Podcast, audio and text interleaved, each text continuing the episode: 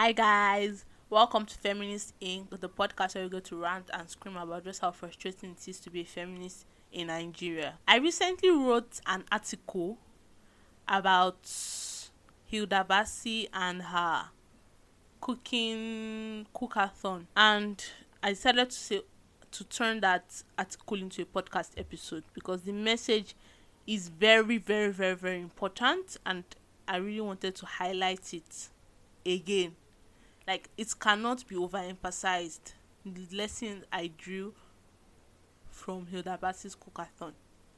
I know you may be thinking that how does cooking and her cookathon and her Guinness World Record breaking, we are World Record breaking Guinness, are breaking World Record Guinness, are Guinness breaking World Record, whatever. How does it relate to feminism?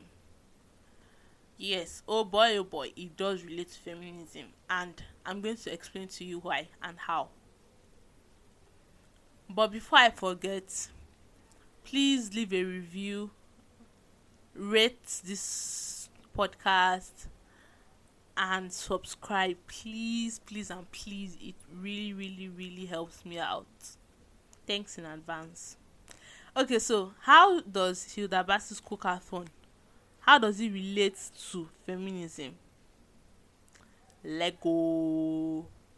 Hilda has taken the chains that the patriarchy has historically used to shackle women particularly through cooking and transformed them into precious jewelry.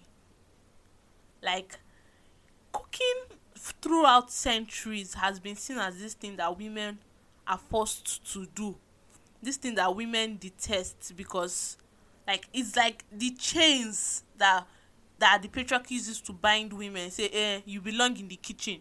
A woman's space is in the kitchen. That kind of thing.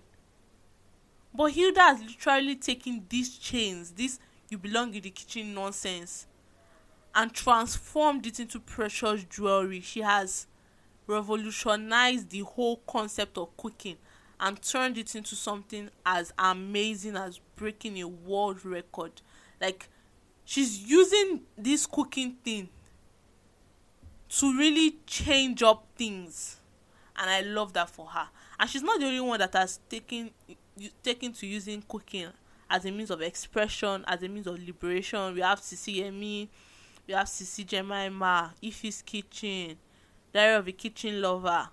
There are so many female food bloggers. In fact most of the food bloggers in nigeria are female.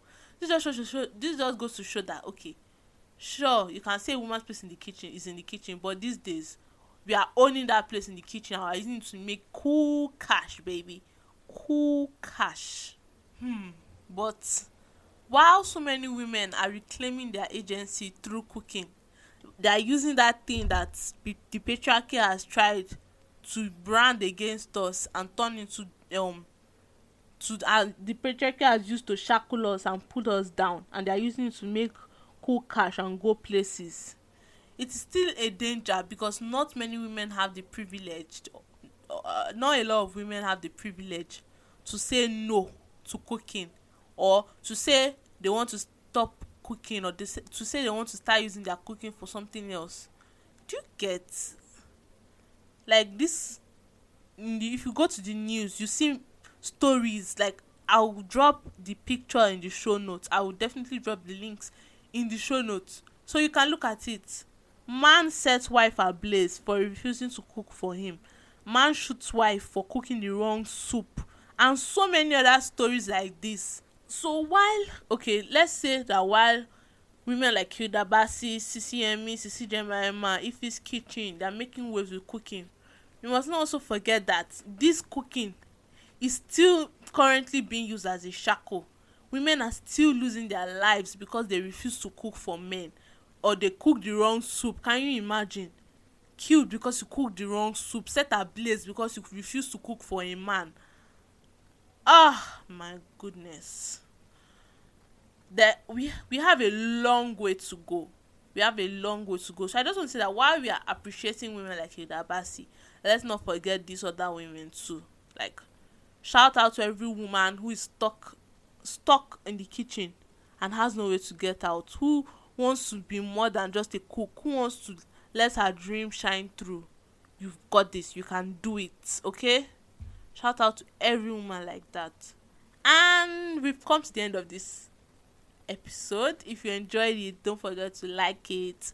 Leave a review rate follow me on instagram as feminist thing says. Whatever whatever whatever. And you can read the article i wrote on it. So i'll definitely drop that one too in the link in the show notes rather. I'll drop the link in the show notes so you check it out. Bye guys